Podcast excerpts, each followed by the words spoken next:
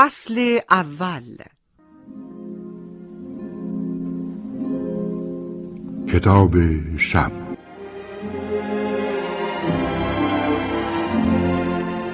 با نام و یاد خدا. دوستان سلام. رمان سرنوشت بچه شمرون اثر زنده یاد محمود گلاب در را برای شما شنوندگان عزیز بازخوانی می‌کنیم. محمود گلاب در نویسنده متفاوت ایرانی در سال 1318 در شمیران تهران به دنیا آمد و در 15 مرداد سال 1391 در بیمارستان القدیر تهران درگذشت. ولی درباره رمان سرنوشت بچه شمرون بگوییم که این رمان را گلاب دردهی در سال 1360 به خرج خود منتشر کرد و بعدها در انتشاراتی های گوناگون بارها تجدید چاپ شد. خودش در مصاحبه گفته است سرنوشت بچه شمرون را که نوشتم به مدت شش ماه رهایش کردم تا بیاد شود. مجددا که سراغش رفتم دستی به سر و رویش کشیدم و یک رفیقی داشتم که طرح جلدش را کشید. اما آن زمان همه چیز تعطیل شده بود. اصلا ناشری نبود و کسی کتاب چاپ نمی‌کرد. جنگ شده بود. بنابراین در سال 1360 به خرج خودم این رمان را با شمارگان ده هزار جلد منتشر کردم. و باید بگویم که ماجرای آن قسمتی از زندگی خود من است. اما اینکه چقدر از شخصیت مهربان نیکدل من هستم این را شما باید تشخیص بدهید. از آثار دیگری گلاب دردهی می‌توان به این عنوانها اشاره کرد. سگ کورپز پرکاه دال حکومت نظامی آقا جلال لحظه های انقلاب سنگ سمسقال سفر به هجرگاه عشق پرستو صحرای سرد مادر بادیه ده سال هملسی آمریکا منیر و سرنوشت بچه شمرون. تنظیم رادیویی ما بر اساس همان چاپ اول کتاب است که خود گلاب ای منتشر کرد. اضافه کنم که این تنظیم رادیویی را نویسنده کتاب شب محمد باقر رضایی انجام داده علی خلیلی وسیع ادبی گلاب ای با همکاری خود افتخار همراهی با برنامه را داده و این صدا به روز رضوی روایت آن را تقدیم شما شنوندگان عزیز می‌کند. این سرنوشت منه. سرنوشت بچه شمرون مهربون و نیکدل که همیشه به خودش می‌گفت وای چی کشیدی تو مهربون تا بتونی حد حلال و حروم و کسب و کار و بیا و بروی بابات رو باور کنی. چی کشیدی تو مهربان؟ وقتی که می‌دیدی به خونه که رسیدی تازه مجبوری فرچه و فنجون و تیغ و تریشا و پیشبند و شونه آهنی و دوتا ماشین نمره یک و نمره دو کیف سلمونی چرمی چرک مرده چرب و چیلی چروکیده چغر دست چاک بابا رو تمیز کنی. تمیز کنی که فردا که باز خورشید از پشت تپه های در جنی جمارون بالا اومد و از سر سنگ کمر آچ گذشت باباتون رو به دست بگیره و راهی سر گوگل تجریش بشه که از سر صبح تا بعد از ظهر هی مشتری پشت مشتری بیاد و بره. تا تو باز از مدرسه بیای و باز بچسبی به کار کمک کردن به بابا. بابا بابا بود. بابا بابایی تو بود. تو اما اون روزا نمی‌خواستی که بچه بابا باشی. بچه اوسا صادق سلمونی بودن کار ساده ای نبود. تو نمی‌خواستی باشی و بودی. چاره ای نبود. درس میخوندی و نمی‌تونستی. تا اون که زد و یه روز صبح زود ننه لحاف و رو سرت کشید و گفت بابات مرد بلند یه کاری بکن. بلند شدم. چند روز گریه وزاری و قبرستون تا اون که تموم شد. همه چی تموم شد. مرد و رفت. شب چلش که شد نمم گفت مثل بابای همه بابای تو هم مرد و دیگه همه چی تموم شد. بلند شو بیا ناشتایی تو بخور و برو. بابات نه باغ بالا داشت و نه باغ پایین نه حجره داشت و نه دکون. حلال و حرومش همین کیف چرمی و همین دوتا ماشین نمره یک و نمره دو بود. همین یه فرچه و یه جام و یه شونه آهنی و یه پیشبند. ارث و میراثش هم همینه که می‌بینی. بلند شو نمازتو بخون ناشتایی تو بخور و برو بچسب به کارش. بلند شو. پس مدرسه چی ننه؟ چه می‌دونم؟ نرو. مدرسه که نون نمیشه. خونه خرج داره. آفتاب بیاد بالا و بره دست کم کمش روزی پنج تومن این خونه خرج داره. باید بری پیدا کنی. نه داداش بزرگتر داری و نه فک و فامیل. منم و تو با این خونه. من که پیرم. حالا باز جوون بودم و جون داشتم. فرش و آلیچه و گلی می آوردم سر آب آبک می شستم یه کمک خرج بود واسه بابات. حالا اونم نیست. یعنی نمیشه. ببین دستام قاچ شده. تازه آب آبک هم دیگه مثل آب آبک سابق گرم نیست. مثل شمشیر میمونه. اگه می‌شد جورتو میکشیدم مثل گذشته ها که میکشیدم ولی حالا مهربون دیگه جون ندارم. دلم نمی‌خواد تو مثل بابات واسه یه لغمه نون مثل سگ صبح تا غروب بدوی. دلم می‌خواد پسرم با سواد بشه. دلم می‌خواد بری مدرسه ولی نمی‌تونی بری پسرم. چاره ای نداری. یعنی میگی نرم مدرسه نه نمی‌دونم. نمی‌دونم چی بگم. بگم برو که نمیشه. بگم نرو که نمیشه. نمی‌دونم چی بگم. خودت چی میگی؟ حالا امروز میرم ننه ببینم چی میشه. غصه نخور تو. تا منو داری غصه نخور. از نشستن و قصه خوردن و فکر و خیال کردن و زنجموره کردن که کار درست نمیشه. آدم باید بره. آدم باید ببره و بره. خدا بابا تو بیامرزه. برو. برو که خیر ببینی از جوونید برو که دعای مادر که پشت سرت باشه خیر می‌بینی. خدا حافظ ننه. خدا حافظ خدا پشت و پناهت مادر. خدا حفظت کنه پسرم.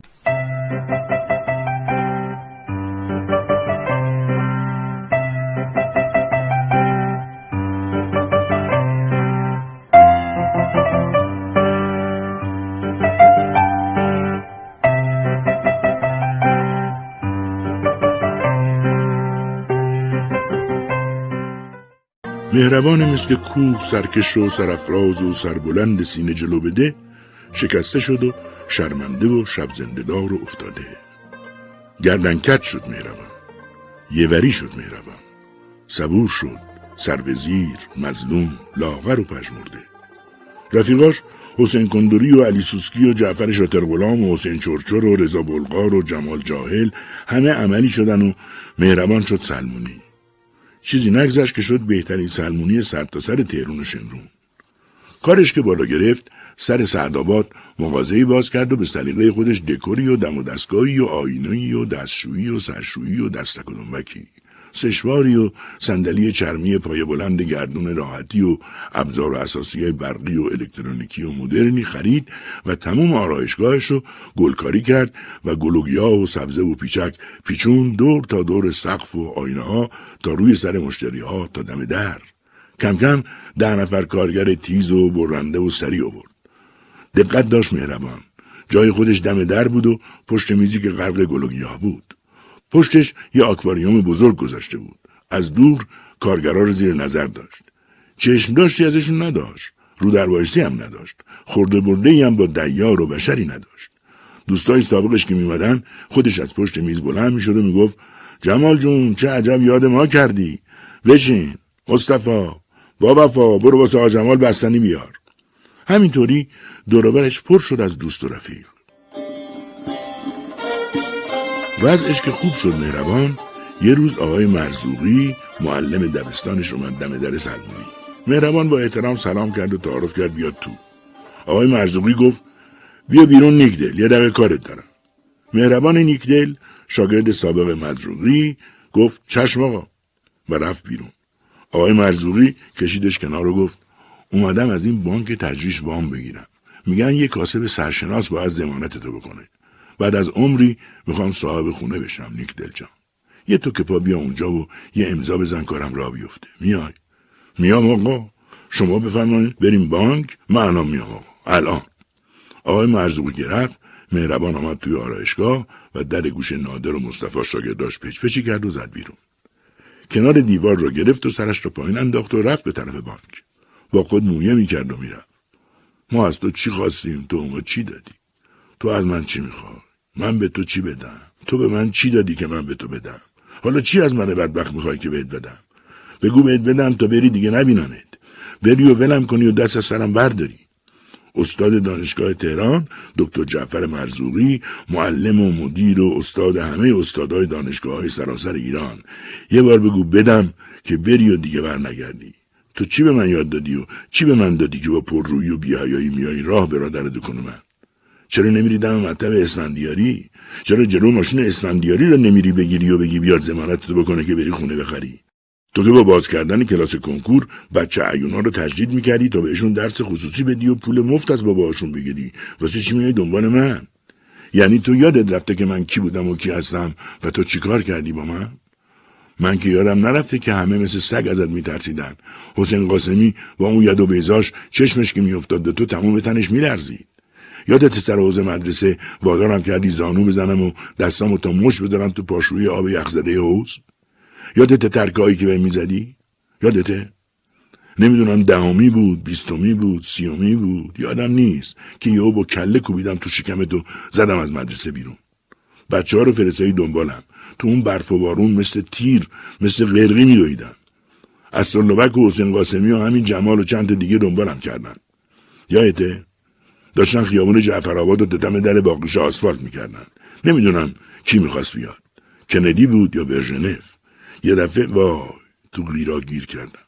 یادته؟ پریدین گرفتینم برگردونین توی حیات مدرسه و دوباره ترک زدن شروع شد. یادته؟ چه سرمایی چه روزی. چقدر کبود و سیاه شده بود دستم. ناخونام همه ریخته بود. هنوز که هنوزه یه سوز بخوره به دستم درد می‌گیره. بی دستکش که اصلا نمی‌تونم یه قدم بیرون بیام. اونم مایی که نه به دستکش عادت داریم نه به بارونی نه به چتر و کلاه و این چیز میزا. یادت آقای مرزوری؟ حالا می‌خوای بیام واسه امضا بزنم. باش میام.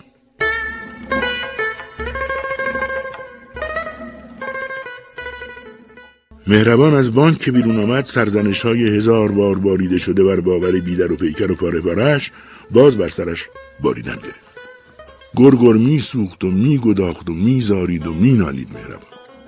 کم کم رسیده بود به باور رسیده ای که مرگم اگر بیاید که نمیآید دست از سرش بر نمی دارد. دیگرانی که در درونش بودند نه دیگران بیرونی دیگرانی که حالا خودش بودند دیگرانی که نه چون سایه در پیش که چون حرکت در عضلات و پیش و چون خون در رگ و ریشهش بودند.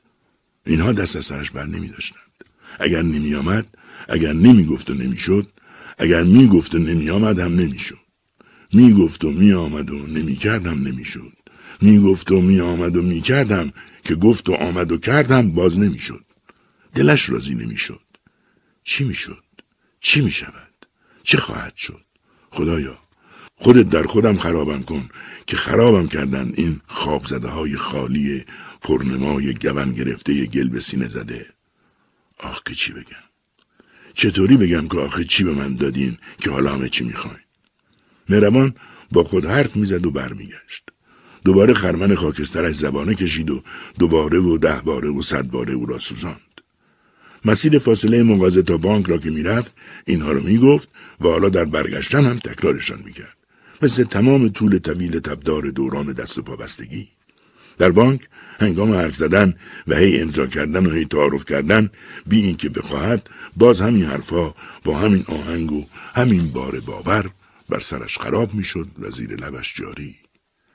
می‌گفت و می‌رفت. می‌رفت و می‌گفت.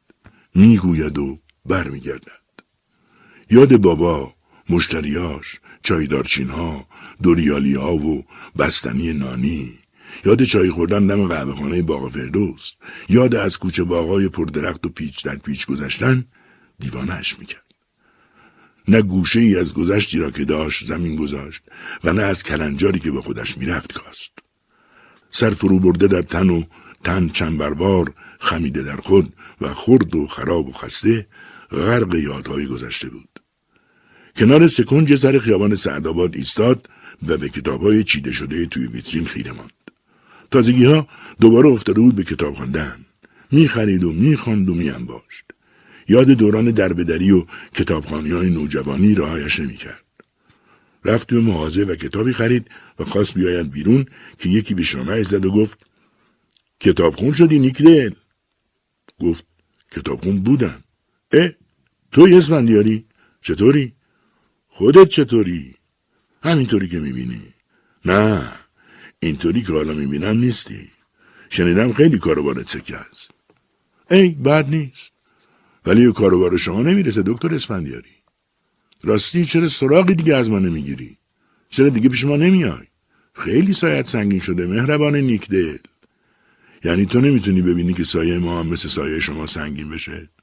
چرا نمی‌تونم؟ می‌تونم. بیا راه بریم. اسفندیاری و نیکدل مثل همان وقتها که نوجوان بودند و با هم به مدرسه می‌رفتند قدم زنان و شانه به شانه هم به طرف آرایشگاه راه افتادند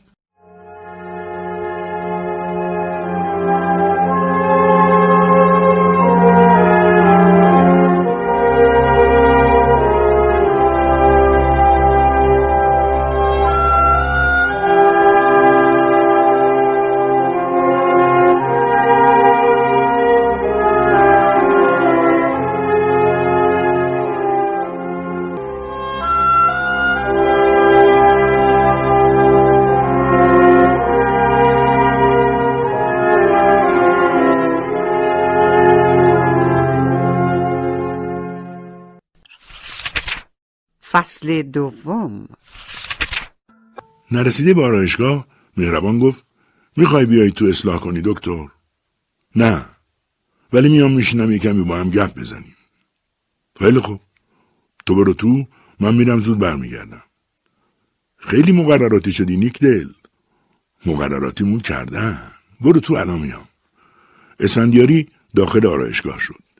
نیکدل رفت سیگاری خرید و برگشت. اول انگار نه انگار که اسفندیاری آنجاست یک راست رفت پشت میز خودش نشست. اسفندیاری کمی صبر کرد. وقتی دید مهربان سرش به گلوگیاه گرم شده بلند شد آمد کنار میزش روی صندلی نشست. گفت آقام سراغت می‌گرفت. سراغ منو؟ من که هر هفته یکی از آرایشگرام میفرستم اصلاحشون می‌کنه. ناراضیه؟ نه دلش واسه خودت تنگ شده. می‌خواست خودت بری اصلاحشون کنی. کارت هم داشت. می‌خواد باید حرف بزنه. چه حرفی. ازت گله داشت. چه گله ای؟ راستش بخوای فرستاده ببرمت. الان؟ کارت که تموم شدی با هم بریم. کارت داره. من خیلی کار دارم. می‌بینی که دکتر. یعنی نمیای با هم بریم؟ یعنی تلفنم بزنه نمیای؟ خودشم اگه بگه نمیای؟ مهربان ساکت و خاموش شد. گفت حالا بشین سرت اصلاح کنم تا اینجا اومدی. دکتر اسفندیاری نشست روی صندلی. حرف زدند و از همه جا گفتند. کار اصلاح اسفندیاری که تمام شد مهربان گفت سلام برسون با آقا. بگو اگه واجبه بیان اینجا در خدمتیم. همیشه هستی؟ ما همیشه هستم و همیشه بودم. جایی رو ندارم برم. پس من چیزی بهش نمیگم. شاید دلخور بشه. به خانم جون میگم بهش بگه. خودش اگه خواست به تلفن می‌کنه. باشه. هر جوری حال می‌کنی. ما در خدمت گذاری حاضریم. اسفندیاری پول درآورد. مهربان گفت بفرما دکتر خجالتمون نده. اسفندیاری پول را در جیب گذاشت و رفت.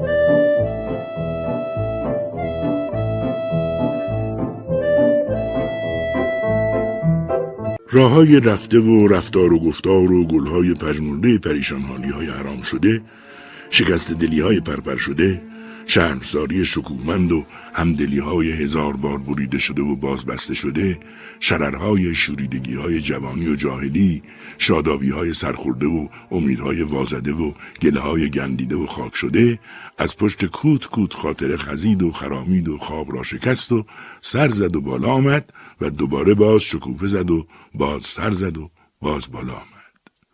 مهربان نیگدل نشست پشت میزش و چشم دوخت به برگهای نازک و با تراوت بوتها و گلهای دست پرونده خودش که ناگهان صدای زنگ تلفن در یک آن از عمق راههای رفته و حرفهای گفته شده عبورش داد و کشیدش و کشاندش به پای میز محاکمه. گوشی رو برداشت و گفت نیکدل بفرمایید. بیدرنگ خم شد و گفت سلامت بنده است آقا چاکر شما هستیم نوکر شماییم چشم. به روی چشم اطاعت می‌کنم برای عرض ادب و دستبوسی شرفیاب میشم قربان. خواهش می‌کنم. اختیار دارین آقا. من همون غلامزاده قدیمی شما. چشم. چشم. اختیار دارین. با کمال میل در خدمتیم. چشم. همین الان. باشه. باشه. نخیر آقا. چشم. خداحافظ شما. خداحافظ. گوشی را که گذاشت نیگدل گوش و گل و گردن و کمر و کود و کوه غرورش را هم با گوشی زمین گذاشت. کیف چرمی شیک برابش را برداشت و اشاره به نادر کرد و بیخی گوش مصطفی پچ پچی کرد و نرم خزید توی خیابان و افتاد پشت فرمان ماشین. آیا تو میدانی مهربان کان روز چه بر تو گذشت؟ آیا تو میدانی که این تو نبودی که تند میراندی و می‌رفتی؟ وای مهربان چه مهربان بودی تو وقتی که خودت بودی؟ خودت که بودی مهربانی با تو بود و مهربانی مهر پیشانیت بود. پیشانیت همیشه از سرکشی شعله های آتش مهربانی گلگون بود. خودت که بودی چون صخره و سنگ و کمرکش سرکش و پرغرور و قوی و نرم و نازک و شکننده بودی. خودت که بودی صحرا و سردی و سوز تیز و داغ شنهای گرم صحرا از تو دور بود. دروغ و دوبهمزنی و حلقه های حلال و حرام همچون حلقه های پی در پی حرکت شنهای روان اینجا و آنجا پراکنده بود و تو از قله های رفیع راهی نگاهشان می‌کردی. خودت که بودی خودت بودی.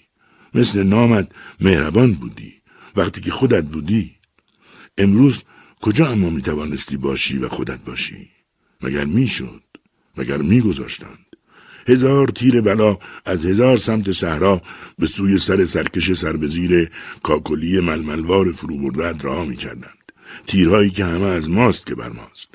دامن تپه ماهورهایت دامن دامن ورکهای وره ورزن را واپس می زدند و برگای با داغ زاده شده شقایقهایت خون می گریستند. خودت که بودی تمام توبه و تامات از تو دور بود. خودت که بودی مثل خودت گل گداخته گلخن حمام داغ قلب داغت بودی. خودت که بودی مثل دشت لاله های دامنه هایت لال اما پرحرف و پرتراوت و پرعطر پاک و پرمهر و مهربان بودی. مثل نامت مثل خودت خودت که بودی خودت بودی. اما کجا میگذاشتن که خودت باشی؟ کجا حسابش را می‌کردی که چه حسابی این ناحسابان و ناکسان حساب برایت باز کردند؟ با تمام طول تجربه که در توبره داشتی ته دلت هم راضی نمی‌شد که شک کنی. با اینکه هزار بار بر خود شک هم شک کرده بودی و با هزار زبان هزار بار خود سوال را هم سوال کرده بودی و در اوج برف گرفته قله دماوندوار گذشت و مهربانیت نشسته بودی با اینکه از ته چاه و چارچوله های چرک و خون خواسته های به ظاهر حلال در باطن حرامشان را میشنیدی و حرفشان را نه به خاطر خودت که به خاطر دلت گوش می‌کردی. باز داشتی گول میخوردی. چه کردی تو با خودت تا خودت را رساندی به خیابان جعفر آباد مهربان؟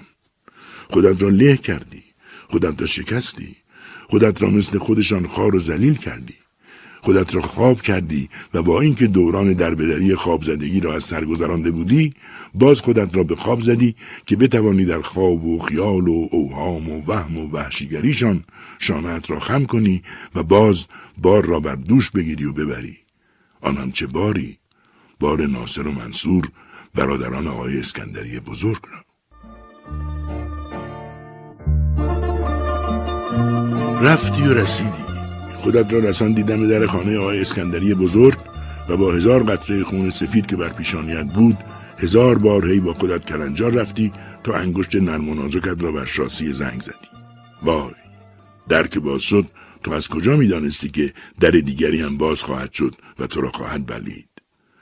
یادت میآید مهربان بچه که بودی چه بهبه و چه چهچهی می‌زدی؟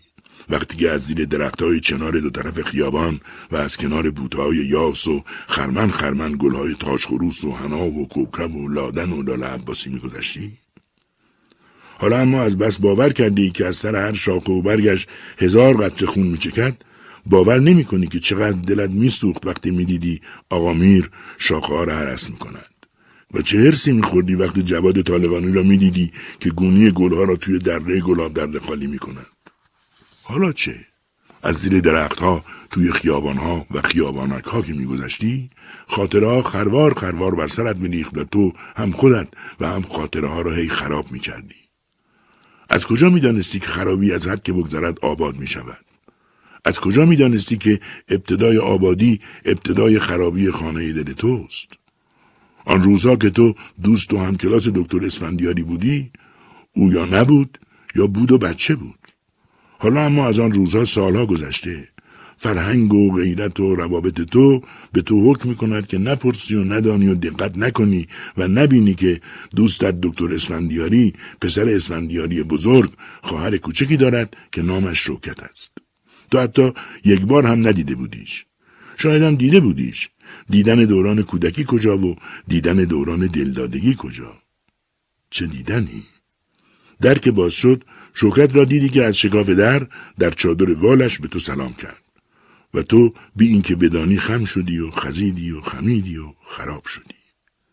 دیدی که نگاهت در یک لحظه از شکاف در گذشت و در دشت نگاه نمور و با تراوت و معصوم و بیگناه و به زمین دوخته شده شوکت نشست. مثل تیر برا بود یا تیر باور که با همان نگاه اول نشست در اعماق جانت.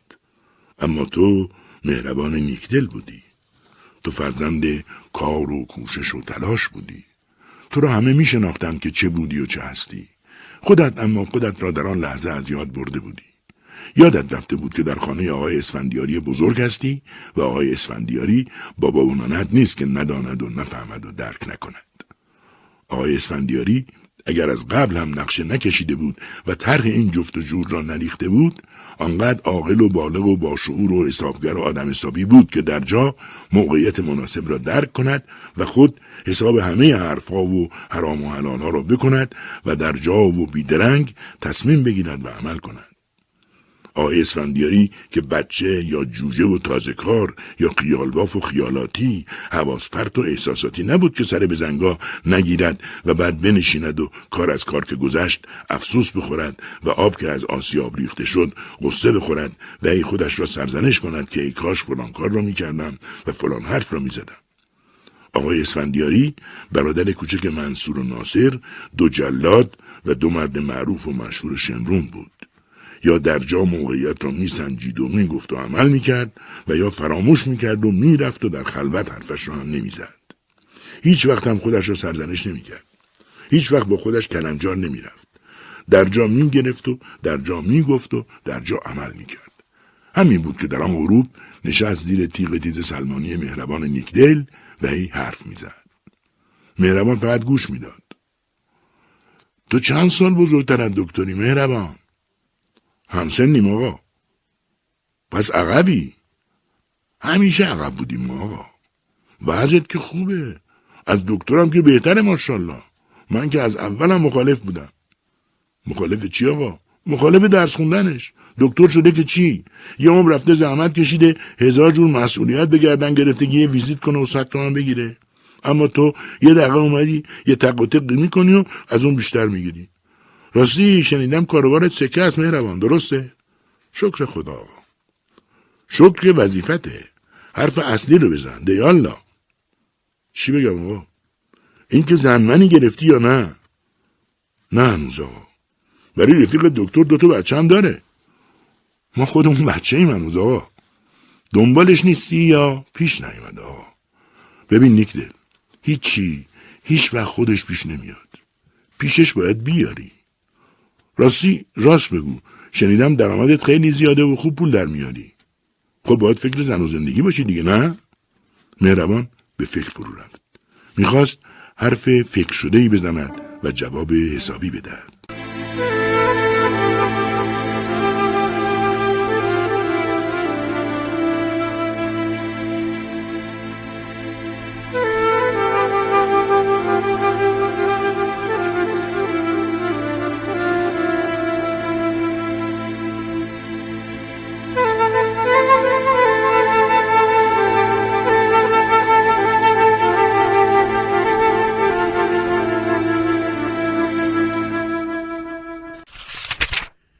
فصل سوم اسفندیاری منتظر جواب بود. مهربان گفت فکرشم نبودم تا حالا آقا. گفتم که پیش نیامده. پیش نیامده یعنی چه؟ باید چشم بگردونی و ببینی و پیدا کنی. اون رابطه های قدیم، همون، مسجد، روزخونی، جلسه، رفت و اومده همه قطع شده. کسی چه می‌دونه تو خونه کسی چی هست؟ کسی هم که نمیاد در بزنه بپرسه. ما هم که نمی‌تونیم مثل بعضیا دهنه دخترمون رو ول کنیم هر جا دلش خواست بره. اینجوری هم که نمیشه. مهربان گفت آقا پشت سرتون خوب شد یا کوتاهتر کنم؟ حرف تو حرف میاری مهربان یا می‌خوای حرف رو عوض کنی؟ دارم باید حرف می‌زنم ها. معذرت می‌خوام آقا. شما بفرمایید فرمایشتون رو می‌دونی که شوکت دختر تحتواری ماست.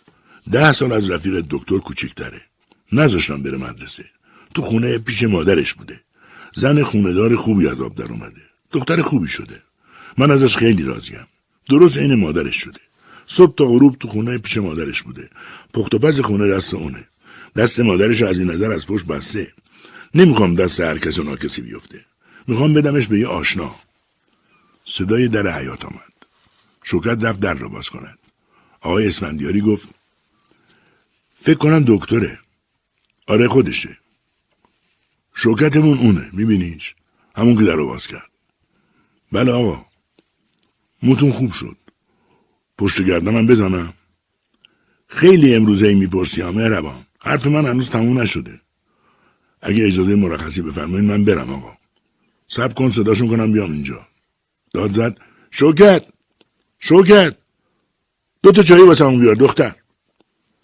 دکتر اسفندیاری آمد جلو. سلام و احوال پرسی. انگار نه انگار همین امروز مهربان را دیده و پیغام داده است او که آمد تمام خاطرات خوب و خوابزده جوانی و جاهلی مهربان هم آمد آمد و پرده پرپری و پاره پاره و پوسیده و ململوار حریر و همه حرفایی که زنبوروار در کندوی سر مهربان وزوز می‌کردند را زیر پوشش خود گرفت. وای مهربان تو از کجا می‌دانستی که دکتر و پدر دکتر چه نقشه هایی برایت کشیدند؟ تو چه می‌دانستی که ناصر و منصور دو برادر آقای اسفندیاری و دو عموی رفیق شفیق دکتر اسفندیاری چه طرحی برای زندگی ریختند؟ تو می‌توانستی نیایی تو می توانستی یکی از شاگردهایت را بفرستی. تو می توانستی پیغام بدهی. می توانستی بهانه بیاوری. تو اما مهربان بودی. نیکدل بودی. آمدی. حالا که آمدی بگو.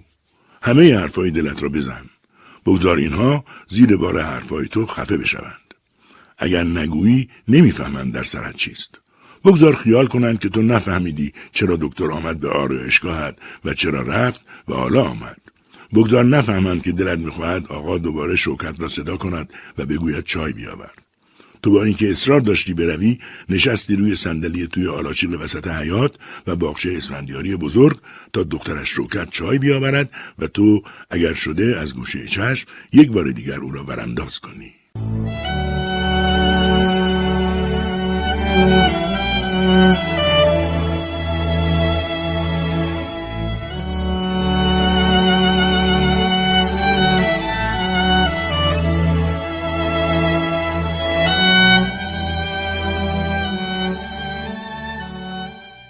شوکت آمد. وای مهربان چه شرمی کردی تو؟ چه شرشور عرقی ریختی؟ چه خجالتی کشیدی؟ چه سرخ و سفیدی شدی؟ چه حیایی کردی؟ لال شده بودی. باور نمی کردی می دیدی اما باور نمی کردی که جفت خودت را پیدا کرده ای و خودشان می‌خواهند دو دستی تقدیمت کنند. حرفهای آقای اسفندیاری در این لحظه های سرگشتگی و گمشدگی پتکوار فرود می آمد و بر فرقت می خورد. یک روند حرف می‌زد. من کاری ندارم که مردم چی میگن مهربان. هر چی میگن بذار بگن. میگن دنیا عوض شده مردم عوض شدن ولی من کاری ندارم که دنیا چی شده. هر چی می‌خواد بشه بشه. من معتقدم هیچی نشده. هزار سال دیگه هم هیچی نمیشه. همه اون حرفایی که پدران ما بهش معتقد بودن درست و صحیح و منطقی و اصولی و اساسی و پایدار و ریشهدار سر جاشه. همین دختر من شوکت قسم می‌خورم بقال سر کوچه روشو هنوز ندیده. هنوز جلو من که پدرشم بیچادر نیومده. خیلی آمدم واسش ولی من قبول نکردم. دلم راضی نمیشه بدمش به این دوست و رفیقای بیدین و ایمون و خدا نشناس برادرش دکتر. چون من مسئولم. حالا هم گفتم اول به شما بگم. انشالله که میپسندینش و میبرینش. می‌خوای بازم صداش کنم بیاد یه نظر ببینیش؟ تو حرفی نزدی. سرت رو انداختی پایین و سرخ شدی. معلوم بود که دلت می‌خواهد. آقای اسفندیاری که بچه نبود. ساده نبود. فهمید که دلت می‌خواهد. داد زد و دخترش را صدا کرد و گفت طالبی خنک بیاورد. می‌خواستی حرفی بزنی ولی مگر می‌توانستی؟ تو کجا اجازه داشتی جلوی بزرگتر آن اسفندیاری بزرگ حرف بزنی؟ تازه چه حرفی داشتی که بزنی؟ حرف اصلی و اصل حرف را با همان نگاه نرم خزنده خجالت زده خاموش خمارالودت وقت برداشتن چای از توی سینی زده بودی. تو با اینکه قضا و قدری نبودی و قادر بودی هر قضا و قدری را با قدرت اراده و قدرت بازو یا قدرت تحمل یا قدرت کار یا قدرت تلاش یا قدرت پشتکار و پیگیری و قدرت ایمان دگرگون و واژگون و سرنگون و سربنیز کنی آن روز مثل بره مثل مه صبحگاهی مثل نسیم سحری و مثل پرواز پروانه بعد از رهایی از پیله مثل برف توی آفتاب آب شدی و بی اینکه بدانی بعدها چه خواهد شد سرت را پایین انداختی و انداختی خودت را در مسیر کشیده همان نگاه کشیده شده از درز در و افتادی توی قیدی که اسفندیاری ها برایت تعیین کرده بودند. همان نگاه اول همان نگاه بی اراده و آنی بود که کار تو را ساخت نروا یادت می آید؟ طالبی خنک را در کاسه چینی با قاشق چینی میخوردی و نگاهت به شوکت بود که برای آقاجانش هم طالبی میگذاشت. یادت میآید؟ از خانه که بیرون زدی به مغازه نرفتی افتادی توی دره و زدی به کوه و تا نیمه های شب سر کمر سواش نشستی و نگاه کردی. بی گفتن کلامی، بی زدن حرفی، بی بیان خواسته ای، بی شرط و قرار و قاعده ای، بی برنامه و طرحی. تمام و کمال کمر کش کردی و از سر سنگ کمر سقاچ کوبیدی و یک کله تا توی دره آبک رفتی. یادت میآید کجا رفتی؟ وای اگر همانجا میماندی شاید هرگز این چنین پادرگل و سر در سردابه سرد سرگردان نمیماندی. می‌بینی که چه شربت شیرین شومی در حلقت ریختند؟ می‌بینی چه لباس گشادی تنت کردند؟ می‌بینی چه خوابی برایت دیدند؟ می‌بینی که رفیق شفیقت دکتر اسفندیاری و اموهای بی همه چیزش با زبان اسفندیاری بزرگ چه آشی برایت پختند؟ بالاخره شوکت را گرفتی و زندگی با او را شروع کردی. بچه دارم شدی. وای مهربان چند سال گذشت تا تو به خود بیایی که چه کرده ای. تا تو به خود بیایی و ذره ذره عوض شدن شوکت را به چشم ببینی. ببینی که چه کلاه گشادی بر سرت گذاشتند و نفهمیده ای. بفهم مهربان. حالا بفهم. حالا که مادرت هم رفت پیش پدرت.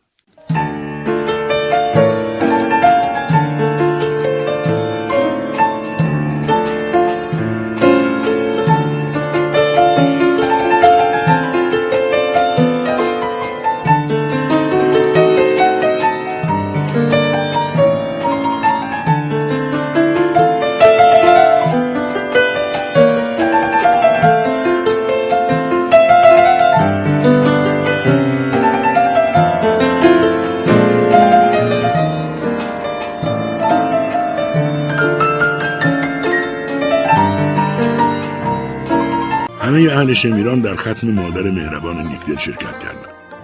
ختم که تمام شد شب هفت که تمام شد چهلم هم آمد و طی شد و شب سال را هم گرفتند و سیاه را که از تن درآوردند مهربان خانهاش را خراب کرد. به جای خانه سر تپه آبک همانجوری که شوکت می‌خواست خانه بزرگ و زیباتری ساخت. خانه اما بهانه بود. خانه هم که ساخته شد چیزی عوض نشد. شوکت همان شوکت بود و بهانه همان بهانه بود. حالا اما مادر نبود و بهانه پشت بهانه بود که میآمد. شوکت شام را که می‌خورد و بچه ها را که به اصرار مهربان میخواباند شروع می‌کرد به غرغر. اول تعجب می‌کرد مهربان. اول خیال می‌کرد خواب است و خواب می‌بیند. اول شگفت زده شکوفه های شرربار شکوه و شکایت را شرم زده میشنید. اول به فکر فرو می‌رفت. اول به خودش می‌گفت چیزی نیست. قربان صدقه زنش می‌رفت. اما از دهان شوکت حرفای تلمبار شده ورقه ورقه پرده پرده گله گله و کرور کرور می آمد و گفته می شد. مهربان مانده بود که این شوکت شرمگین شکل گرفته در چهار دیواری خانه اسفندیاری بزرگ از کجا یک باره اینچنین شده. با مهربانی، با حرف، با قبول هرچه ناسزا و توهین و تحقیر و توبیخ و توسری همه حرفای او را تاب می آورد و تحمل می کرد. به خاطر بچه ها تحمل می کرد. حالا اما باور کرده بود که شوکت شرم و حیا را مثل اجدادش فقط در حرف قبول دارد اما در عمل هیچ. مهربان کجا می توانست نابودی زندگیش را باور کند و از این زندگی که همکنون زنده زنده مثل ماهی توی تابه داغ جلز و بلز می‌زند ببرد و بکند و برود. نه باید قبول می‌کرد و همین بود که کوتاه میآمد. چون حالا سه تا دختر داشتند فرانک نه ساله، فریبای هفت ساله، فرشته سه ساله. سه تا دختر که توی درگاهی اتاق کنار هم تکیه داده به شانه هم ماتم زده و خواب زده می ایستادند و به دعوای پدر و مادر نگاه می کردند. می دیدند که مادرشان شوکت دختر یکی یک دانه اسفندیاری بزرگ دیگر نمی‌خواهد با پدرشان زندگی کند. هوا برش داشته. دیگر شوهرش مهربان نیکدل را قبول ندارد. بعد از سه تا بچه سه تا دختر سه تا دسته گل می‌خواهد راهشان کند و برود خانه پدرش. برود. مهم نیست. مهربان خودش بچه را زیر بال و پر خود می‌گیرد. همین هم شد و قرار شد مهربان آخر هر هفته بچه ها را ببرد خانه اسفندیاری تا مادرشان را ببینند. مهربان دستای فریبا و فرانک در دست و فرشته بر کول از کمرکش تپه آبک پایین می آمد و می‌رفت تا دم در خانه اسفندیاری بزرگ که طلاق دخترش را آنی گرفته بود. یک روز مهربان وسط هفته رفت. در که زد شوکت در را باز کرد. فرشته پرید بغل مادر فریبا و فرانک اما مثل دو بچه غریبه غریبانه و سرد سلامی کردند و چسبیدند به پای بابا مادر بزرگشان هم که آمد باز همچنان به بابا چسبیده بودند آقای اسفندیاری هم که آمد از بابا جدا نشدند سلام و تعارف که طی شد صحرای سرد جدایی مثل کویر کشیده شد و فرسنگ ها فاصله را پر کرد مادر بزرگ و شوکت و بچه ها به اشاره اسفندیاری به اتاق رفتند و مهربان گفت قرض از مزاحمت مسافرتی در پیشه و اومدیم بچه ها مادرش رو ببینن وگرنه وسط هفته مزاحم نمی شدیم. اسفندیاری عصبانی شد. باید حالیشون کنی که دیگه مادر ندارن. بلند شو برو. دیگه هم نبینم در این خونه رو بزنی. مرد ناحسابی در دیزی وازه حیای گربه کجا رفته؟ خجالت نمی‌کشی به هوای بچه ها را میفتی میای در خونه مردم و با وقاحت پر روی میشینی و فرت فرت سیگار می‌کشی؟ شما هنوز خیال می‌کنین من خواستم که تو یا اون یا هر کسی دیگه یا هر بیدین لامذهب خدا نشناسی که با استوانی این وسط ناجور و این طلاق ناجورتر از وسط ناجور شد تموم شد و رفت؟ بلند شو برو هر گوری می‌خوای برو. با طول سگات برو. دیگه هم این طرفا پیدا نشه. یالا یادت رفته کی بودی و چی بودی و من کی هستم و چی هستم؟ نه خیلی قربان یادم نرفته. من همونی که بودم هستم و شما هم همونی که بودین هستین. نه مثل اینکه من باید به برادرم منصورخانه سرهنگ چیزایی بگم. چه چیزایی؟ شنیدم خیلی کتاب می‌خونی و واسه همین حواست به زن و بچه و زندگی نبوده. مهربان واماند.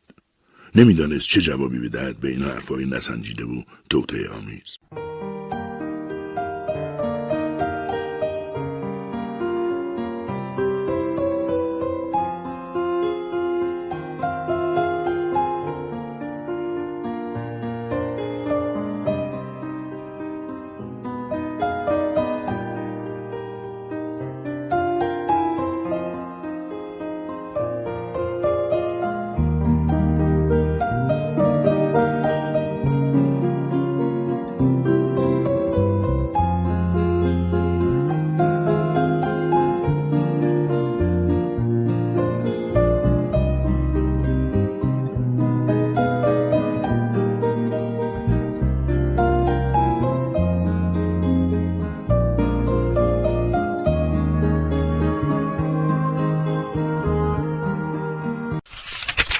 فصل چهارم اسفندیاری منتظر عکس عمل مهربان بود.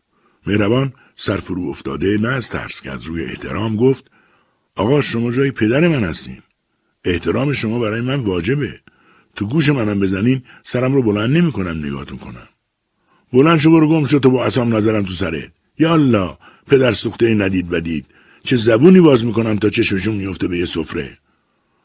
آقای اسفندیاری خودتون مگه دنبالم نفرستادین؟ خفه شو حرف نزن.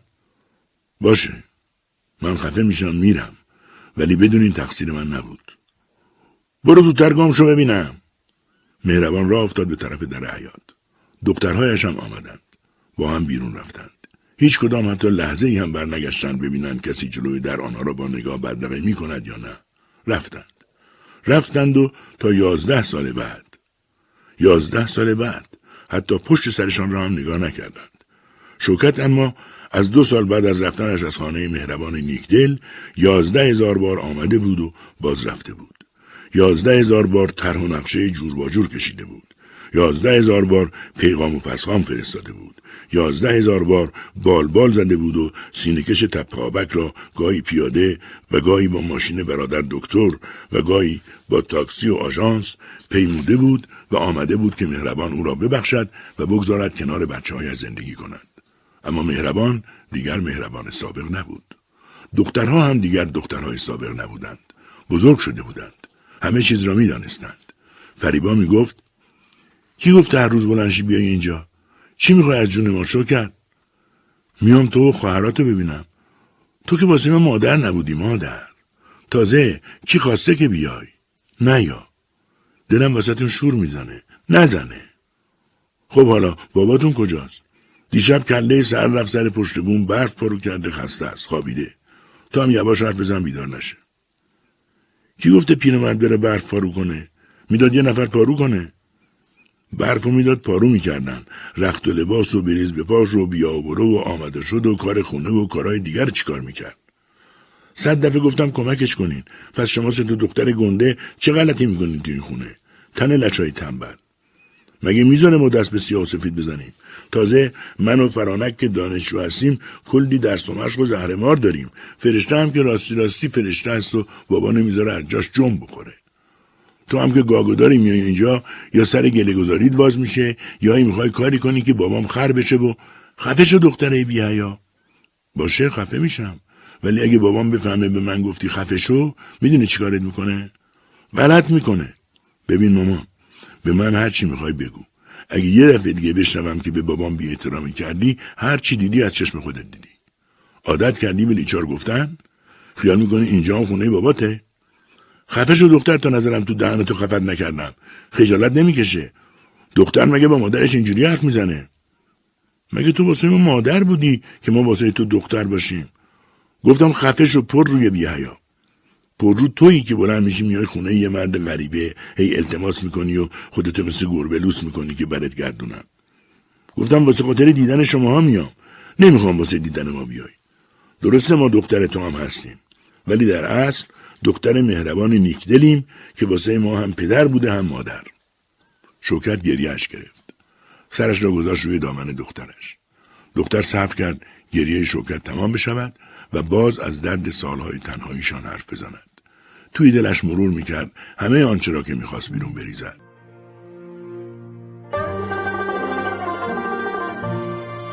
گریه شوکت که تمام شد و سر بلند کرد فریبا دوباره شروع کرد. سالای اول حرفاتو باور می‌کردی حالا دیگه باور نمی‌کنی حالا هم بلند شو برو دیگه تا دهنمو با نکردم.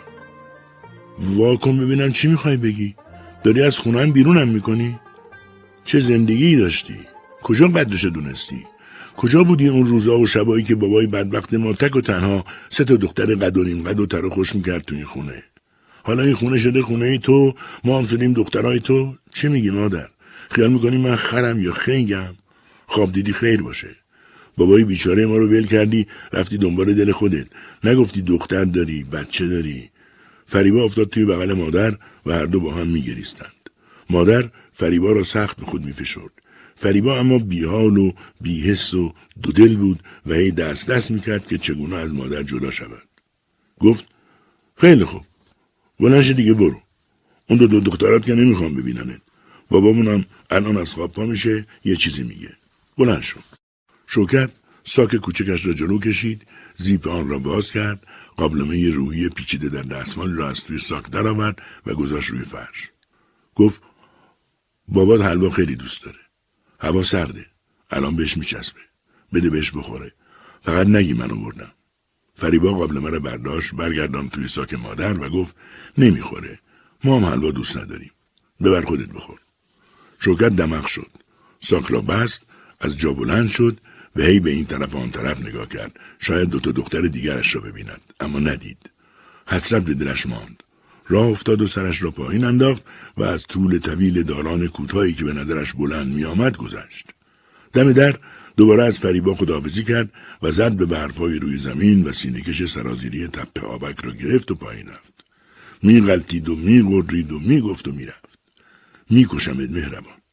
با همین ناخونا و دستای خودم. میخورمت. جزغالت می‌کنم و به دستای خودم خاکت می‌کنم. حالا می‌بینی چی کارت می‌کنم.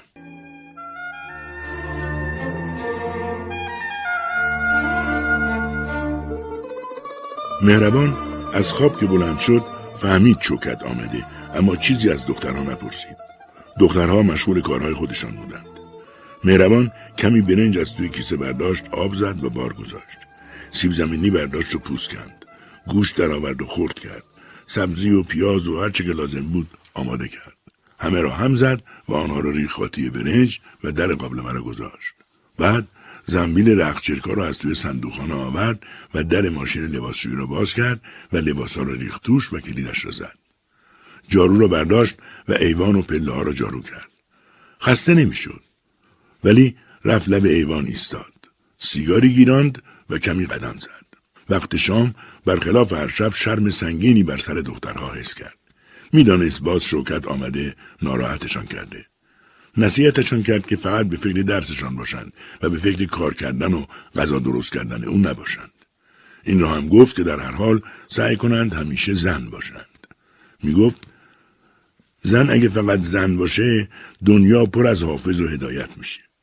ولی تو تمام دنیا اگه یه زن باشه که زن نباشه و بخواد مرد باشه دنیا پر از اسکندر و استالین میشه. پس بابا جون شما که زنین سعی کنین فقط زن باشین. فقط زن.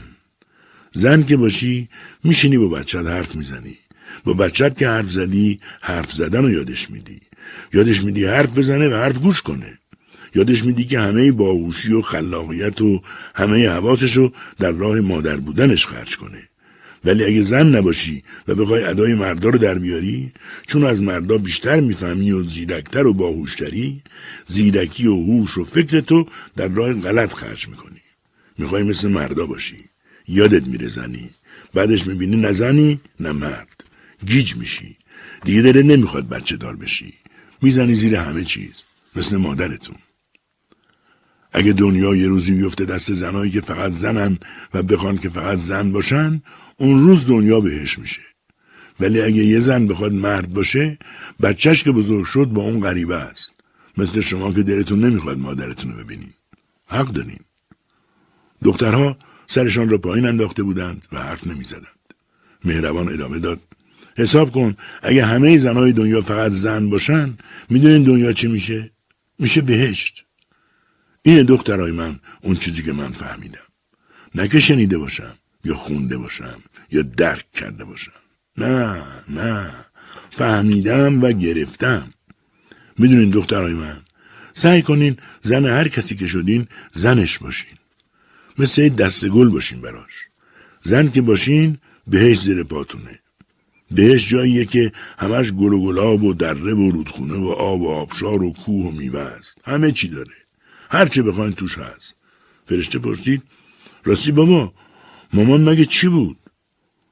مامانت نه مامان بود نه زن بود نه چی نمی‌دونم چی بود. پس چرا گرفتیش بابا؟ برام گرفتنش بابا. به همه چیم وصله ناجور زدن. وصله ناهمرنگ وصله ناسوز وصله وصل نشدنی. به همه چیم وصله زدن از همون بچگی فهمیدم که وصله های وصل شده به جونم همش ناجوره. چون بچه شمرون بودم جور و ناجور و جور با جور بودم همه چیم جور با جور بود. هیچیم جور نبود. جوری بود که مجبور بودم دنبال جور نرم. جورم نبود که برم. جورم که بود من ناجور چجوری می‌تونستم جفت و جورش کنم؟ چطوری؟ مگه جامعه و جغرافی های شمرون دست من بود؟ آخرش چی؟ وقتی رفتم جوری پیدا کنم که جورم کنه جزغالم کرد. چون زن گرفتنم مثل بقیه بند و بسات زندگیم ناجور بود.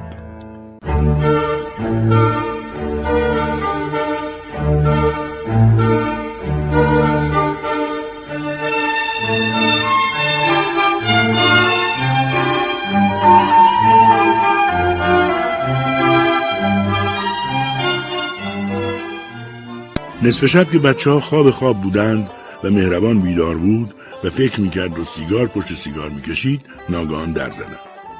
این در زدن را میشناخت مهربان. در زدن شوکت بود. بلند شد رفت توی ایوان ایستاد. ماه بالا آمده بود و هوا سرد بود. به فهمی نفهمی یخ نازکی روی آب حوز زیر نور ماه برق می‌زد. مهربان مکسی کرد. اما باز در می‌زدند. از پله ها پایین آمد و فرو رفت توی دانه تاریک دالان. چراغ را روشن کرد و آهسته گفت کیه؟ می‌دانست اما دوباره پرسید کیه؟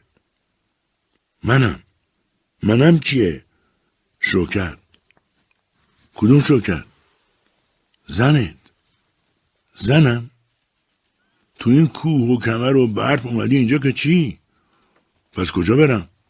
برگرد تو همون صحرای خشک خونه بابات برو پیش آقات اگه اونا جا داشتن که منو نگه میداشتن و نمی‌دادن به تو.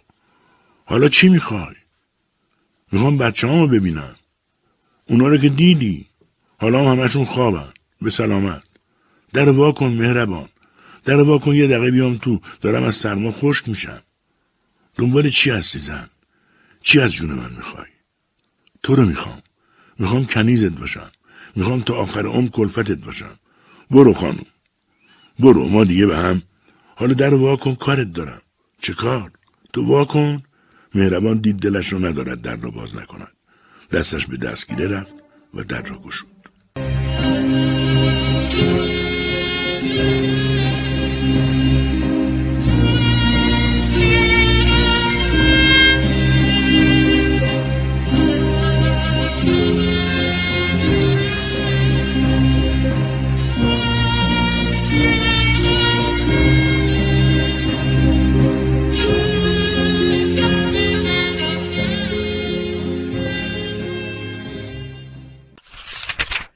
فصل پنجم.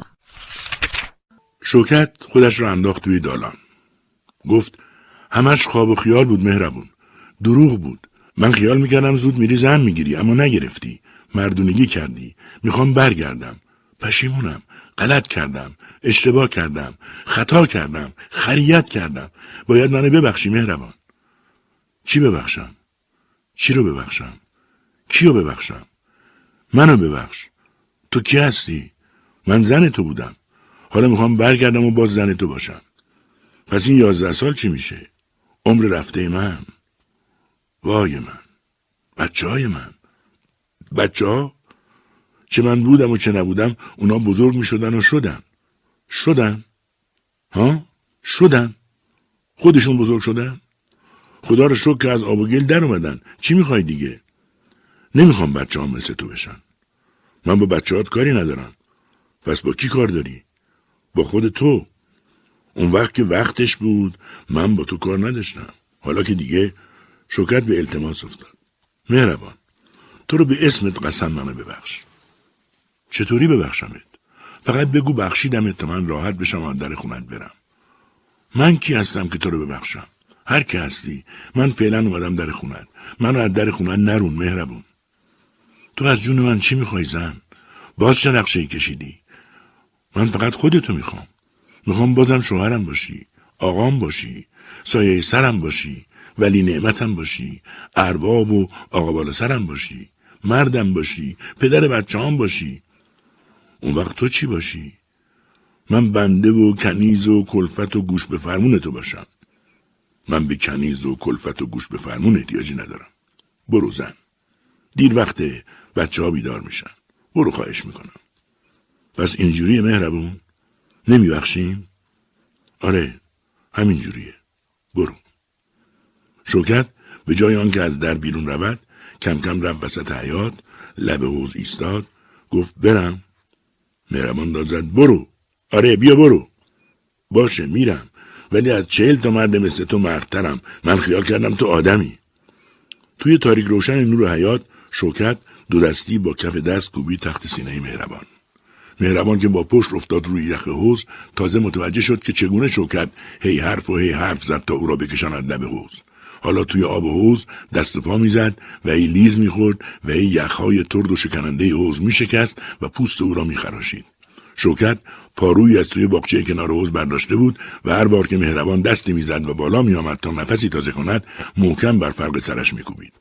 وقتی هم که دیگر بالا نیامد شوکت پارو را پرت کرد توی کوه کود شده برفای پشت بام که وسط حیات ریخته شده بود. خواست فرار کند که دخترها پریدند وسط حیات و دورش کردند. سر و صدا شد. همسایه ها بیدار شدند و از در و دیوار آمدند وسط حیات مهربان را نیمه جان و مجروح از توی حوز یخزده کشیدند بیرون و گذاشتند کنار حوز دخترها مادرشان را چسبیده بودند. زبان شوکت بند آمده بود و نمی‌توانست حرف بزند. دخترها گریه کنان او را میکشیدند و صفت نگه داشته بودند. کم کم هوا روشن می‌شد و اهالی سر تپه آبک و کوچه آبک و سنگ دوقلو و تپه وزیری و جمارون همگی جمع شده بودند جلوی خانه مهربان نیکدل بدن غرق خون مهربان روی دست و سر و هایشان قرار گرفت. پیچیدن در سرازیری تپه آبک توی کوچه آبک و توی ده امامزاده قاسم و سرازیری را رفتند و کوچه های تو در توی کناره دره گلاب دره را گذشتند و سرازیری خیابان دربند را پیمودند و دم در بیمارستان شمرون ایستادند. نگهبانها تخت روان آوردند و مهربان را بردند داخل بیمارستان و مردم را رد کردند و دخترها را با مادرشان بردند تو. ساعتی بعد مهربان روی تخت بیمارستان زیر دست دکترها بود و معمولان شهربانی آمدند شوکت را بردند.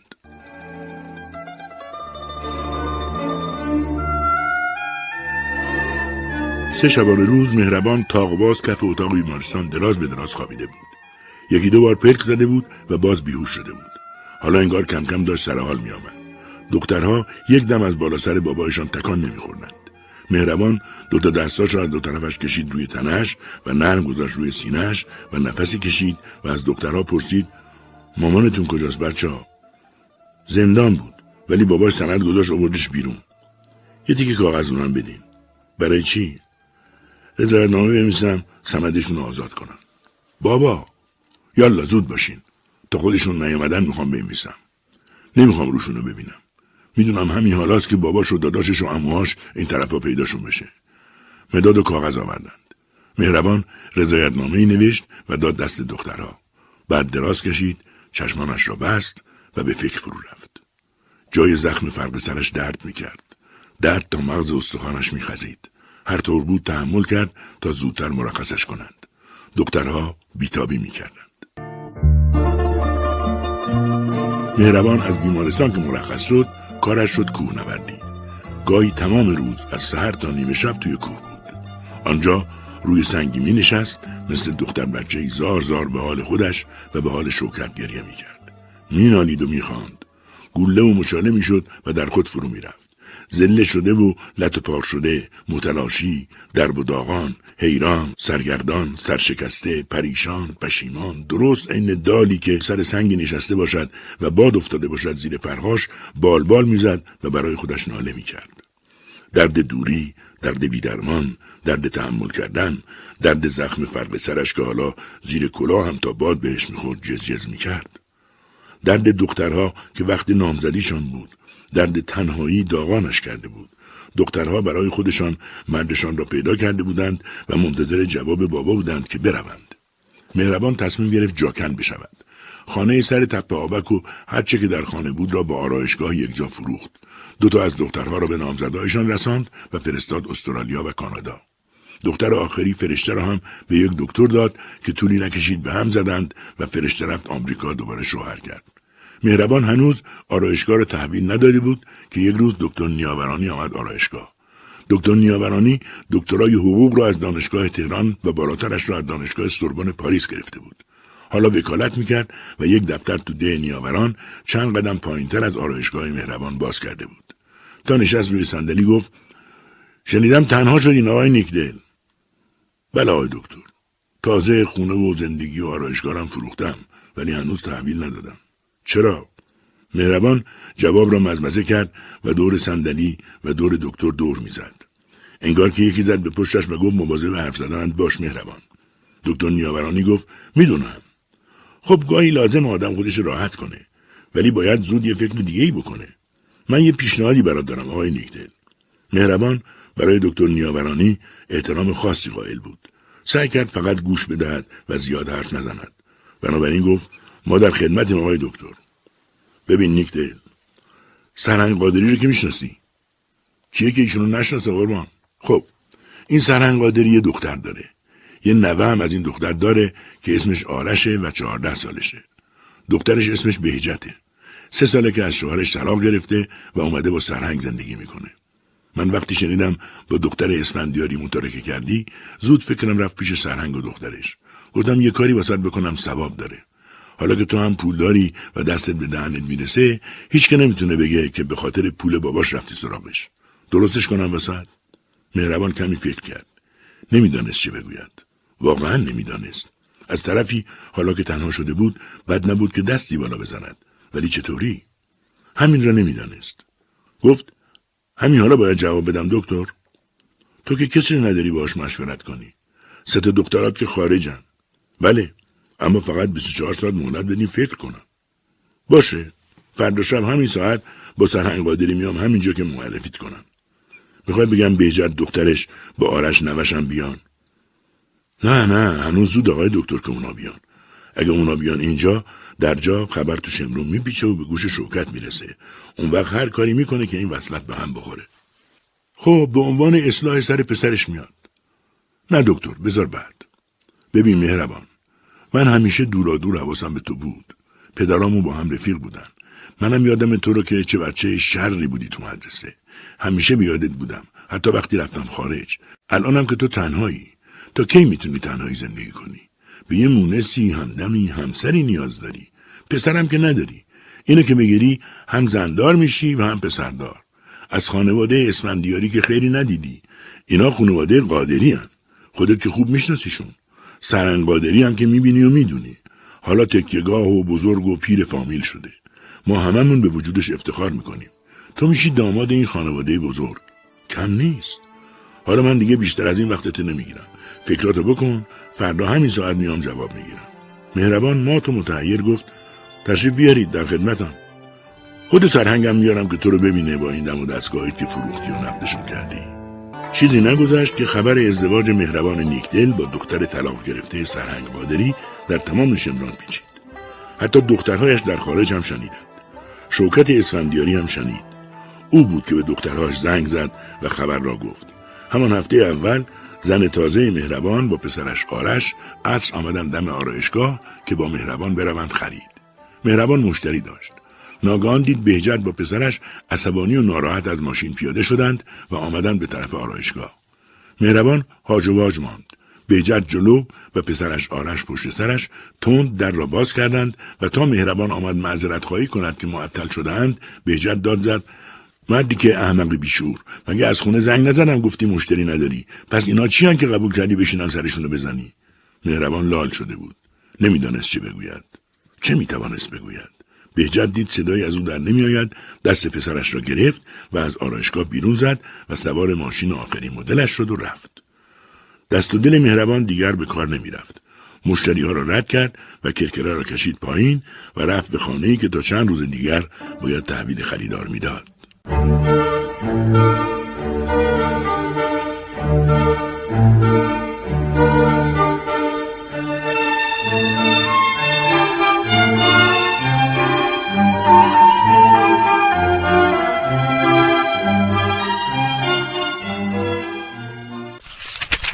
فصل ششم. توی خانه چیزی نمانده بود که به آن گفت اساس. مهربان همه را فروخته بود. روی موکت دراز کشید و سرش را گذاشت روی بالش کهنه که خریدار نداشت. ده روز بود که از زنش بهجت قادری خبر نداشت.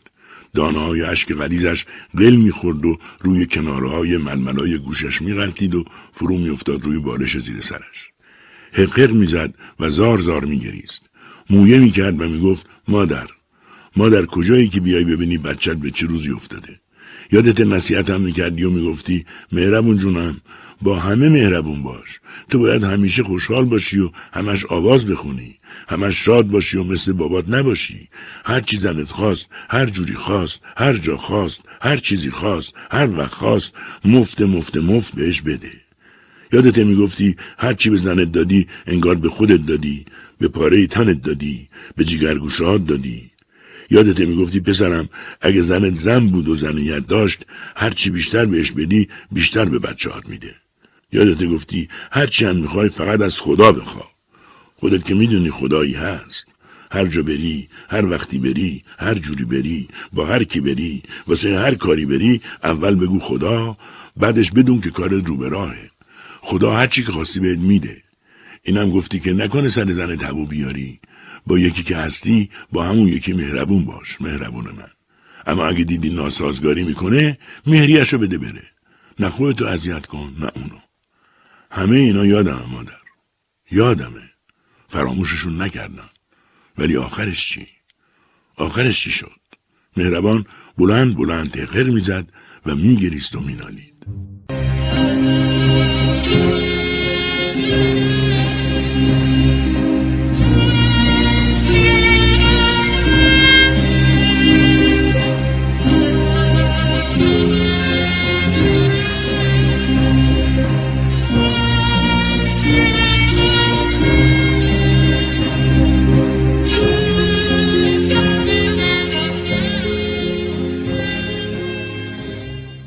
در حال ناله مهربان یاد حرف بهجت دختر سهنگادری افتاد که هنوز مدتی از عقدشان نگذشته بود حوض رفتن به آمریکا کرده بود مهربان فقط یک کلمه گفته بود چرا بهجت بیپروا و بیرو در بایستی گفته بود زر نزن مهربان من از خانواده قادری هم. من از دادرود اسفندیاری ها نیستم دختر سرهنگم شوکت نیستم که بابام اسفم دیاری باشه با زبون خوش همین امشب امشب که نه همین امروز همین الان. هر چی میگم میری انجام میدی. یادت نره که بابام سرهنگه و با همه هم دوره یاش هنوز رابطه داره. دکتر نیاورانی هم که واسطه ازدواج ما بوده دکتر حقوقه. وکیل پایه که دادگستریه. من با قانون می‌تونم طلاقم ازت بگیرم و هر چی داری و نداری بگیرم. حالا می‌بینی. رو حرف من حرف می‌زنی؟ حالا می‌بینی. پس خوب گوش کن. گوشاتو باز کن ببین چی میگم. بازی و ادا اطفال دیگه تموم شد. هر چی تو فروختی پولاشو ور میداری با هم بریم آمریکا. پسرم هم آرش می‌خواد اونجا درس بخونه. اگه نیای من می‌دونم تو. یا اگه می‌خوای نیای هر چی هست و نیست. هر چی پول داری رو به دلار تبدیل کن. خواستی با ما بیا نخواستی نیا. با ده هزار دلار من و پسرم راحت می‌تونیم بریم آمریکا. 124 تا سکه طلا مهرمه. اونم بایستی بهم بدی. مهربان که دلش می‌خواست مادرش حالا جلویش نشسته بود و می‌دید که چه خریتی کرده پسرش توی دلش گفت بلند شما در ببین عروس دختر سرهنگ قادری که کعبه آمالش لیلی و فیفی و ماری و مرلی مونرو و ژاکلین کندی بوده چی میگه به شوهرش؟ به پسر بنده اصلت. به کسی که همش بهش می‌گفتی مهربون با زنت مهربون باش. هر چی خواست هر جوری خواست هر چقدر خواست بهش بده. بدم مادر. چجوری بدم؟ چقدر بدم؟ از کجا بدم؟ ما که هنوز زیر یک سخت نرفتیم. هنوز مرکب عقدناممون خشک نشده. چی میگی مادر؟ چرا ساکتی مادر؟ چرا حرف نمی‌زنی مادر؟ مهربان گله گله اشک میریخت. رفت به سراغ کیسه خوابش. چه خوب شد که این کیسه خوابو نفروختم. این روزا به دردم می‌خوره. اما نه به این کیسه خوابم نباید عادت کنم که بهش نیاز داشته باشم. میرم شهرستونک توی خرابه های قصر ناصر شاه. خدا واسه هر چی که خلق کرده یه جا هم خلق کرده. واسه هر کی که خدا خلق کرده یه جویی هم خلق کرده که بخوره اون نمیره. می‌خوام برم بشم لاعبالی جیب خالی عالی عالی. اینجا که دیگه کاری ندارم باری ندارم بچه ای ندارم. میرم کو با کوله و کیسه خواب. اونجا هم آب هست و هم نون. من اگه نتونم این آخر عمری یه جا گیر بیارم بخوابم و یه جوی پیدا کنم و بخورم همون بهتره که همینجا توی همین خونه سر تپه آبک بیفتم و بمیرم. اما واسه چی بمیرم؟ مگه اومدم دست من بوده که رفتن هم باشه؟ میرم کو؟ بقیه چیزا مال شما بهجت خانم. تو خیال کردی اگه بری آمریکا بعدم پسرت اونجا بره دکتر بشه تو صاحب همه چی میشی؟ اونم تو آمریکا؟ برو بشو. برو صاحب همه چی بشو. من که دیگه احتیاجی به هیچ چی ندارم. میرم کو. اونجا همه چی هست. همینطور که واسه یه کلاق هست. واسه یه اولاق یه دال یه کپک یه گنجشک واسه منم هست. تا روزی که بنا باشه باشم هست. همیشه بوده و همیشه هست و همیشه خواهد بود.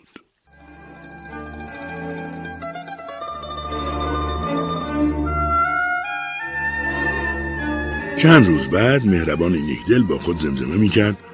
خدا را شکر رفت. خدای شکرت که هرچی خواست داشتم و بهش دادم و رفت. اگه یه چیزی می‌خواست که نداشتم و نمی‌تونستم بدم چه خاکی تو سرم میریختم؟ این سرنوشت من بود. سرنوشت مهربان نیکدل. سرنوشت بچه شمرون. بگی بخواب دیگه بس. خاک بر سرت که هنوزم خری. نشستی از خاکی که خودت تو سر خودت ریختی حرف می‌زنی. سه ساعت تمام حرف می‌زنی و مینالی. اگه می‌خوای بخوابی بگی بخواب. بخواب بدبخت. که صبح زود باید حرکت کنی و بری کوه و یه جایی برای خودت درست کنی.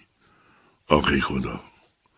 این چه سرنوشتی بود که نشستی و نوشتی واسه مهربان نیکدل؟ حالا چی میشه؟ بارها باور کردن بارها بال زدن بارها سوختن و ساختن و تحمل کردن. حالا چی میشه؟ چی شد؟ اون روزا این روزا اون حرفا این حرفا اونجا اینجا کجا؟ اون 24 ساعت هایی که رفت مگه چند 24 ساعت دیگه بناست که من زنده باشم؟ اگه حالا هم با اون باورا بودم اگه یه روزی چه روزی؟ دیگه روزی نمونده. چی مونده؟ اگه یه روزی یه روزی بتونم دوباره شروع کنم می‌تونم. میشه. چجوری میشه؟ وای اگه بابات زنده بود و وضع تو رو می‌دید مهربان چه افتخاری می‌کرد چه پوزی می‌داد. چه چشمه شوقش شرشر بر گونه های گون گرفتش میبارید. چه گرگر گل می‌کرد گلای سربلندی و سرفرازیش تو شاید نمی‌دانستی. بابا اما می‌دانست. بابا بابا بود. بابای تو بود. تو اما آن روزها نمی‌خواستی که بچه بابا باشی. هنوز هم نمی‌خواهی. بچه اوست صادق سلمانی کار ساده ای نبود. کار ساده ای نیست. بخواب مهربان که باید صبح زود راهی شوی. بخواب. مهربان به پشت دراز به دراز روی زمین ولو شد. خواب که نمی آمد بیداری بود. بیدار بود. زنده بود. بودن هنوز هم با مهربان مهربان بود. زندگی و زندگی کردن هنوز با مهربان مهربان بود. بودن بود که با مهربان بود یا نبودن بود که با مهربان بود. مردگی بود که در راه بود و منتظر مهربان بود یا زندگی بود که زنده بود و منتظر مهربان بود. مهربان در مرز بودن و نبودن در حریم زندگی و مردگی تلاش می‌کرد که باشد که زنده باشد و زندگی کند. اما چگونه زندگی بکند؟ مگر تا به حال که زندگی کرده بود چطور زندگی کرده بود؟ و حالا که در مرز بودن و نبودن بود چطور باید زندگی می‌کرد؟ گاهی آهی می‌کشید و به خود می‌گفت مثل ماهی شدم. یهویی افتادم بیرون حوز اما حالا زندم دلم نمی‌خواد بمیرم. می‌خوام به همه بگم که زندم چیکار کنم که بگم زندم بگم هستم. بگم هنوز هستم و تا هستم با همین هستی است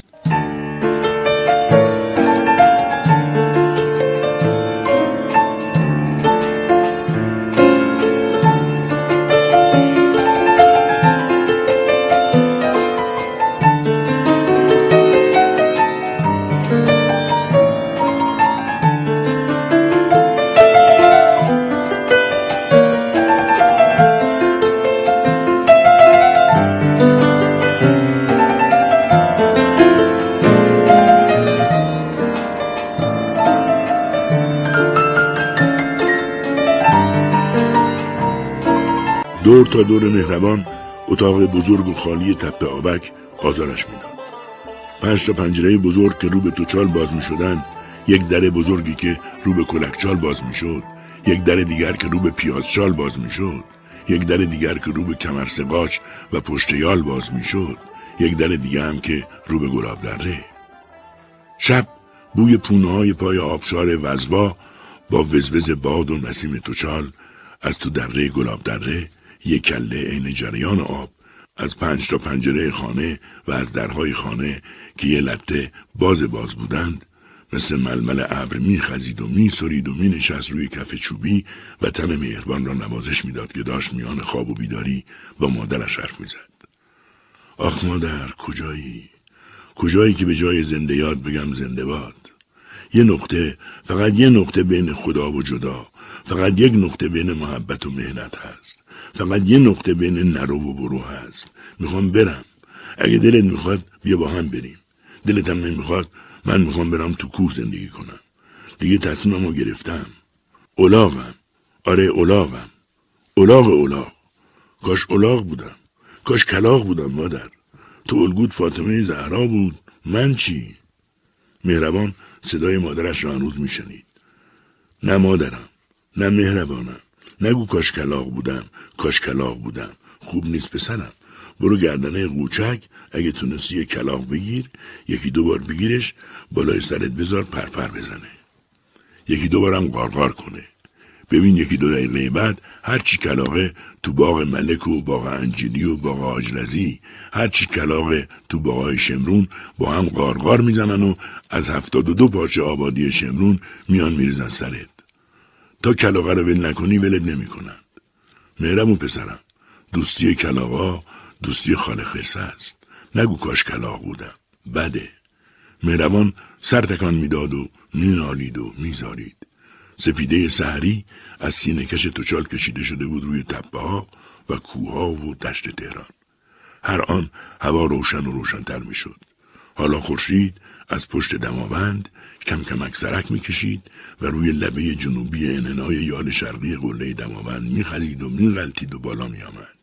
مهربان آهسته و عمیق نفس کشید و از جا برخاست و راه افتاد. کوه منتظر او بود.